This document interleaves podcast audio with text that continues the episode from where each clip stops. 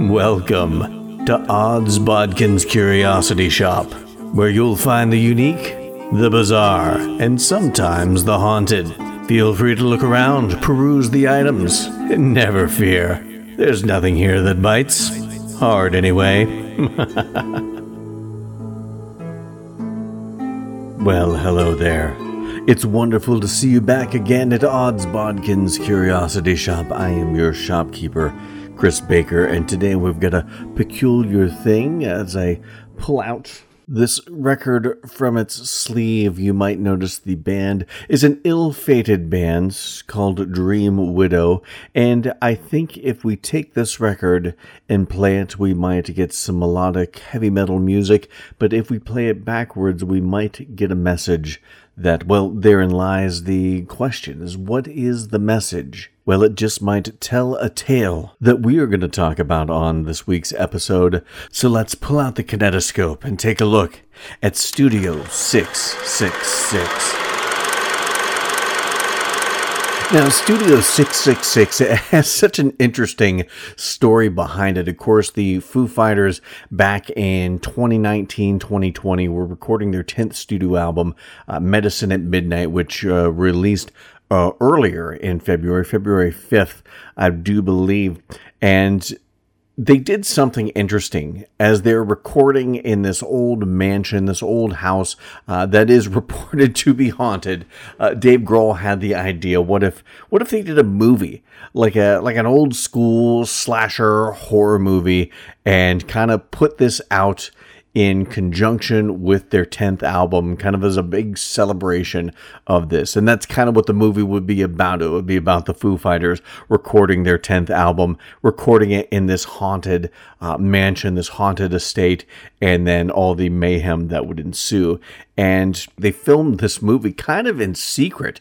Nobody really knew they were doing this until we started getting the, the teasers and then some of the trailers. I don't know if it came out late last year or maybe early this year, but uh, as soon as I saw it, I was like, I have got to watch this movie because I, like many, am a huge Foo Fighters fan and have always enjoyed one their music. Uh, their music has always been good, and I've always enjoyed that. But also their videos. Their videos are some of the funniest. And while you don't get a lot of acting, acting, traditional acting, you get these guys uh, in this band in these different roles.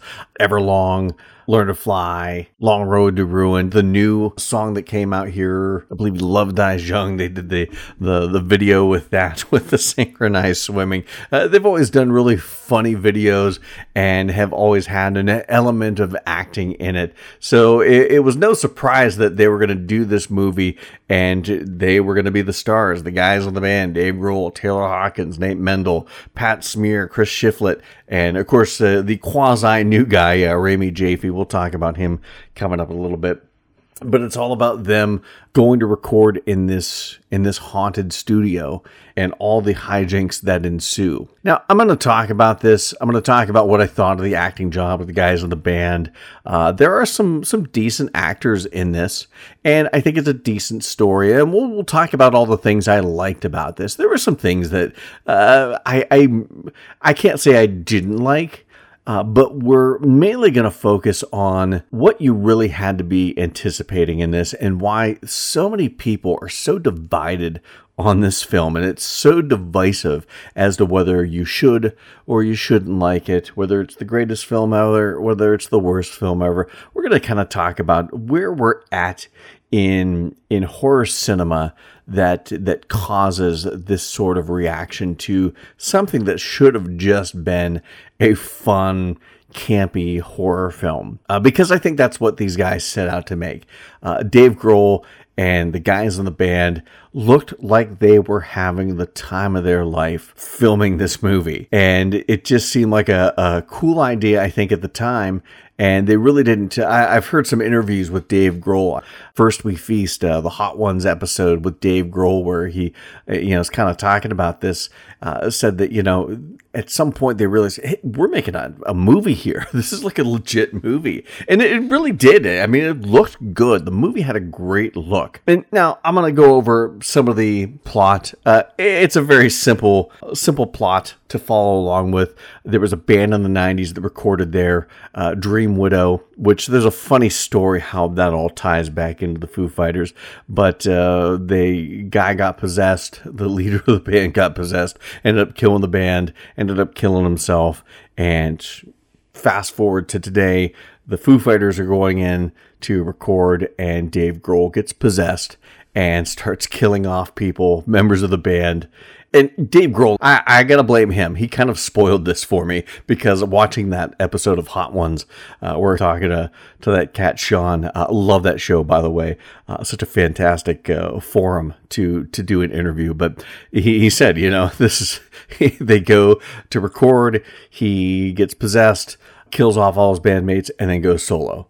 And that's pretty much the basis of this. Now, I'm not going to go into too much detail as to what happened because, you know, this is a really new movie, just came out late last week. And I think everyone needs to check this out. If you love horror, if you like fun horror movies, uh, you really need to see this because this this is you know I'm not a big fan of like horror comedy.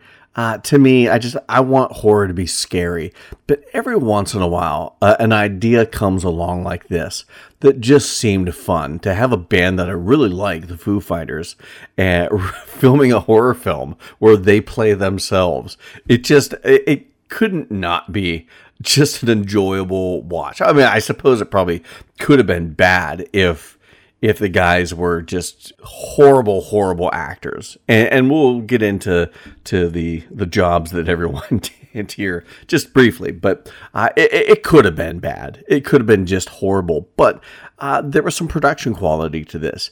And guys like Dave Grohl, he did a fantastic job playing playing a, a an amped up caricature of what people expect of a rock star. He did a great job of playing himself and playing that.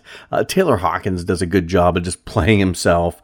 Chris Shiflett, I thought, was a did a fantastic job because he you know, he did a good job playing himself on screen. Nate Mendel, he did, there were some scenes where he did a good job there are the scenes where it seemed a little stiff and and not quite I, I don't know uh, whether it was the read of the lines or whatever. Rami Jaffee who he's kind of the newer member of the the Foo Fighters. I mean he's been working with the band since like 2005 something like that. He's been a studio musician. Uh, he's been uh, on the road with them uh, playing live with them. He plays keyboards. He was actually the keyboardist in the band The Wallflowers from back in the mid 90s, uh, Bringing Down the Horse. Uh, fantastic album. Uh, but he was a member of the Wallflowers, been working with the Foo Fighters, and then back in 2017 became an official member of the band. Uh, he, he, but you could tell in some of the the bits of his storyline, he he got he got the new guy treatment, even though he's been in the band for what eh, going on five years now. But uh, but he had some funny bits. Uh, his acting was uh, a little weird. I don't know whether it's just his delivery or him in general, or the character uh, caricature of himself that he was playing. But some of it just seemed uh, very odd and, and bizarre, enjoyable. And then there's there's Pat Smear, which he seemed the most uncomfortable acting out of all of them. Uh, there were some scenes where it was like, oh, that's that's that's brutal to watch the acting performance there. It's like he's just reading a line and he's smirking all the time, like kind of like uh, you know, when you watch TV shows where people can't stop looking at the camera. That's how it seemed like he felt uh, like he was constantly smirking because he was constantly aware of that camera on him. There were moments like that, but then there were moments where he was so brilliantly funny uh, just naturally funny with a line delivery. Or there are scenes where they're being chased. Uh, him and Nate are being chased, and Pat is screaming this high pitched scream. And it was just hilarious. So uh, there there were scenes with Pat Smear that uh, I, I, didn't know whether I should be uh, appalled at the acting job or marvel at its brilliance because he did, you know, he did some some iffy work, but then he did some quite brilliant work as far as a novice actor doing comedy. Uh, it was just it was fun to watch, uh, regardless. And then you had uh, a, a rounded out a cast that I, I really enjoyed. Uh, Whitney Cummings, uh, she's funny. She has a scene, her scenes with Rami Jaffee are just. those two, uh, I, I, I can't say they had great chemistry, but there was something about the two. The awkwardness added to the comedy, and it just cracked me up. Will Forte plays uh, the delivery guy who he he of all of them, he just he felt like he was playing a character. It's not that I don't like Will Forte, but all I kept thinking about was MacGruber. He just had a different colored wig on. But uh, Jeff Garlin, who I love in that sitcom, The Goldbergs, he's in that, and he's essentially playing a, an amped up version of his character on The Goldbergs, always yelling about something. But uh, but he he did a good job playing the Foo Fighters manager, uh, Shill.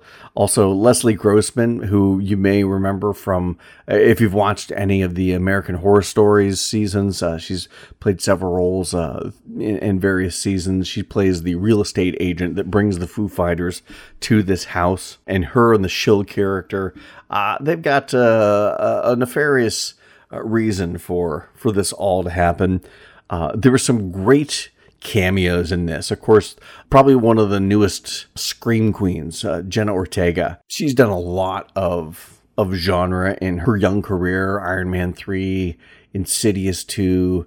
Uh, she was in this latest version of Scream. Not a big fan of that, but I'm sure she did a fantastic job. She's going to be in that new movie X, which I'm really excited. That movie kind of looks like it's a cross between Boogie Nights, Texas Chainsaw Massacre. So I'm excited to see her in that. But she was in this, had a a, a small role in it, and, and, did a really good job. Some of the best cameos in this, though, had to be uh, Kerry King, the guitarist for Slayer, plays the drum tech Krug.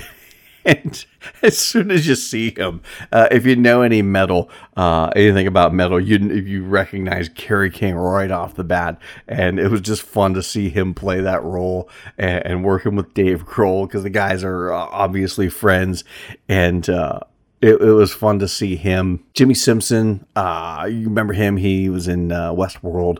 Uh, had a brief cameo at the very end. John Carpenter makes an appearance in this as a studio engineer, and it's a really cool story as to how John Carpenter got involved because the Foo Fighters have this. I, I think he's a lighting guy, Dan, if I remember the story correctly. And Dan also did lighting for John Carpenter because John Carpenter's a an accomplished musician and he does a lot of. He hasn't directed in years, but he's scored a lot of movies. He's scored some of the new Halloween stuff. So he's done a lot of scoring and he's been out on the road a lot. Well, this Dan Cat was a lighting guy for John Carpenter when he performed and he told Dave Grohl, "Hey, you you should try and get John Carpenter to make a cameo in this." And Dave Grohl was like, "Oh, he's he, why would he do that? Why would he want to be in this movie?" Uh, so this lighting guy Dan gives Dave Grohl John Carpenter's email. Dave Grohl emails John Carpenter, kind of a "Hi, my name is Dave Grohl. I'm in a band called the Foo Fighters. We're doing a movie." And John Carpenter replies that uh, apparently the Foo Fighters took his son uh, Cody, his band, out on the road with him like 15 years ago. And he says, Because you were so cool to my son and his band and took them out on the road 15 years ago, uh, not only will I cameo in your movie, but I'll also write the theme song for it. So John Carpenter not only cameoed, but he wrote the theme song for this movie, uh, which, uh, you know, it, it has that signature uh, John Carpenter sound. So that was really cool to see him show up in it. There's another cameo, and I can't quite place the guy. Dave Grohl's having writer's block and can't come up with any ideas. So he's up late eating chicken parm or something like that, and he's watching an online instructional guitar video. And the guy who is in it is a, a, a bigger uh, named guitarist for some metal band, but I can't I can't, I can, I recognize him, but I can't place where he is, and he doesn't come up on any cast list. It's a totally uncredited. Uh, so I keep looking for that. There was a, a, a quasi cameo. Uh, gets speaking of guitarists, Steve Vai makes an appearance in this movie because when Dave Grohl finally gets the inspiration through uh, through nefarious ways, uh, through maybe through possession, who knows? But uh, there's a, a point where he starts shredding on the guitar in front of the other guys in the band, and Dave Grohl is not what you would call a shredder. So they they show him playing, but there are a lot of shots of just his hand working up and down the fretboard, and that's actually Steve Vai, guitarist Steve Vai, who who said that uh, he got involved because he lived like a, a three minute walk from the house that they were recording and filming this movie in. And then uh final cameo. I saved this one for last because this one had to be uh, one of the best cameos. Dave Grohl is having writer's block and he is having this dream and he's at this like tiny keyboard and you hear the him playing this song and you know right away that it is Lionel Richie's Hello. And Dave Grohl starts singing Hello and it actually does a really good job with it because that's a little higher register for Dave Grohl. Um, he's playing that and all of a sudden Lionel Richie walks in and he's like, Dave, uh, I'm paraphrasing right now, but Dave, I know you're having trouble coming up with some music right now, but that's my fucking song. and it just keeps going on about I love that song. It's one of my favorite songs. That's my fucking song. And then as he's walking towards back out towards the door, and just before he leaves, he goes to Dave Grohl. He goes, "Nerd." it was so freaking funny. And the sad thing is, my wife and I are watching this movie, and because she's not a big horror fan, but she loves the Foo Fighters, and I promised her that this wouldn't be a traditional horror movie; it'd be more funny comedy horror.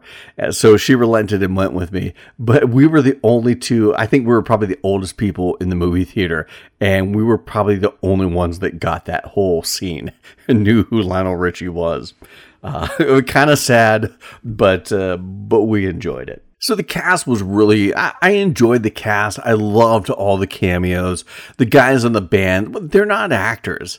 You know, you've watched uh, other bands in movies. You the Beatles uh, back in the what the the sixties. Those guys weren't actors. Kiss, those guys aren't actors. They just look like uh, superhero monsters, and that's what their movies were like superhero monster movies. Uh, Michael Jackson in Moonwalker or whatever his movie was. He's he's not an actor. You got to take that with a, a grain of salt. And while these guys aren't actors, I thought they did a, an okay job with the acting portion of this. And that's all they had to do because this that's what this movie was. This was a fun movie. And I'm not going to go into all the nuts and bolts of what happened plot wise.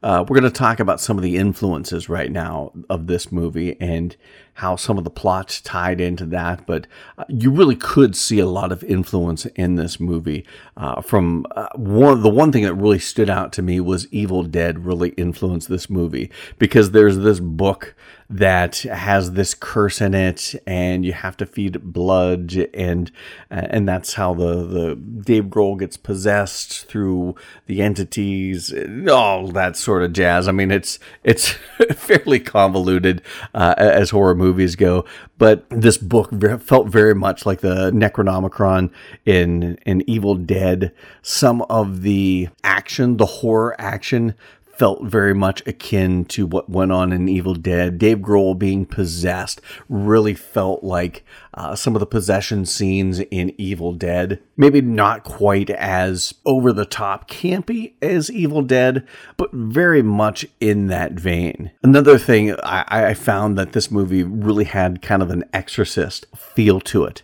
because of the possession aspect of it. Uh, we didn't see Dave Grohl puking up pea soup, but we did get to see Dave Grohl puking up Chris Shiflett, uh, which, eh, six of one, half dozen of the other. but but you did have a lot of influence there with some of those scenes in The Exorcist with the uh, with the demon possession. Really felt akin to what uh, they were trying to do in this. There was also kind of a shining vibe, you know, being tucked away, secluded, and all work and no play makes Dave a dull boy that sort of vibe. You kind of got that with this movie. And there were a lot of, uh, like I said, there was no, this wasn't a great horror movie. Uh, there was a lot of comedy. It was a lot of horror as far as blood and gore. If you if you like blood and gore and guts, Dave Grohl eating what could possibly be Chris Shiflett's rib cage, you know this is this is a good movie. If you like a fun, campy humor in your horror, then this is going to be a movie for you. If you're in this for the scares, there really weren't a lot of scares in this. Uh, there were some creepy moments. Uh, some of the demon scenes, these shadow demons, were kind of creepy. Some of it wasn't the best CG work, but it certainly wasn't the worst CG work. There is a scene where Kerry King's Krug um, comes back as this kind of glowing eyed, floaty demon. And like the first shot, I was like, oh, that's that's creepy. Uh, there were some creepy moments to it. There was also a good amount of tension. They did build tension very well in this and suspense. Uh, they built that quite well with some of the scenes. I mean, a lot of the scenes were shot pretty well. I mean, this was by no means a slick studio production, but it also didn't feel like this was a cheap uh, handheld camcorder production either. And I thought they did a really good job with the look of it. Uh, the special effects, uh, the digital effects were were pretty good. Uh, the the special practical effects were were quite good. Uh, there's one scene with Whitney Cummings and Rami Jaffee where they're they're making tenderness, and Dave Grohl is having none of that and he pulls his best Leatherface. Well, maybe not impersonation, but very much inspired by the fine handiwork of uh, one Leatherface from Texas Chainsaw Massacre. Uh, probably one of the grossest scenes in the whole movie. Uh, quite disgusting. And, and still in some ways quite funny. That was quite a cool kill. Uh, the Taylor Hawkins, which uh, sadly enough, I think you see it in the, the trailer uh, which uh, I I hate the way they cut trailers anymore. It gives away way too much of the movie. But uh, Dave Grohl slings the cymbal and and it goes right through Taylor Hawkins' half of his head. That was quite gross. So they had some really cool kills. They had some fun kills. they had some. Uh, they had some kills that looked bigger than the budget would suggest, and then they had some kills that looked like seriously, you didn't have enough money to do better than that.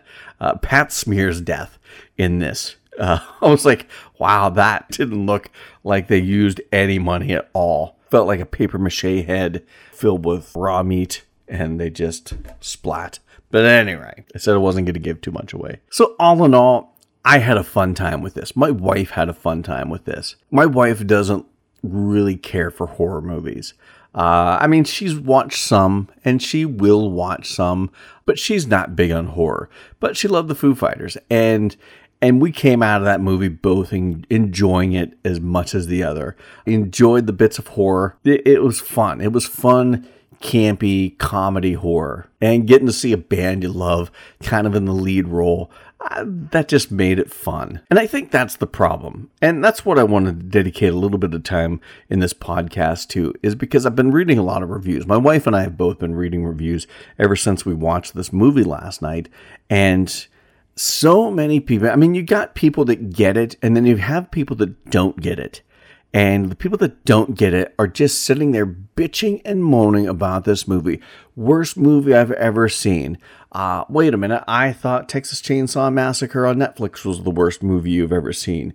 Uh, is it, are your standards so, so high that every movie that doesn't fit the uh, specific criteria that you have for great horror films, uh, is it so specific that any new movie that comes out that you don't like is going to be the worst movie you've ever seen? Is that is that how it is? Are your tastes so discriminating that if a movie doesn't fit the exact criteria, have the exact number of kills that you want, have the exact amount of blood, have the exact amount of jump scares? You know, these are the same people that are probably sitting there saying that the Scream franchise is one of the greatest franchises ever. I, I don't I don't understand what some people want in a horror movie because and and two you have to understand I, I like i said i think the people that got what this movie was about enjoyed it because they understood this wasn't serious horror. If you were going to this movie for a serious scary horror movie then you apparently did not pay attention to the trailer whatsoever because that wasn't this movie this movie was camp.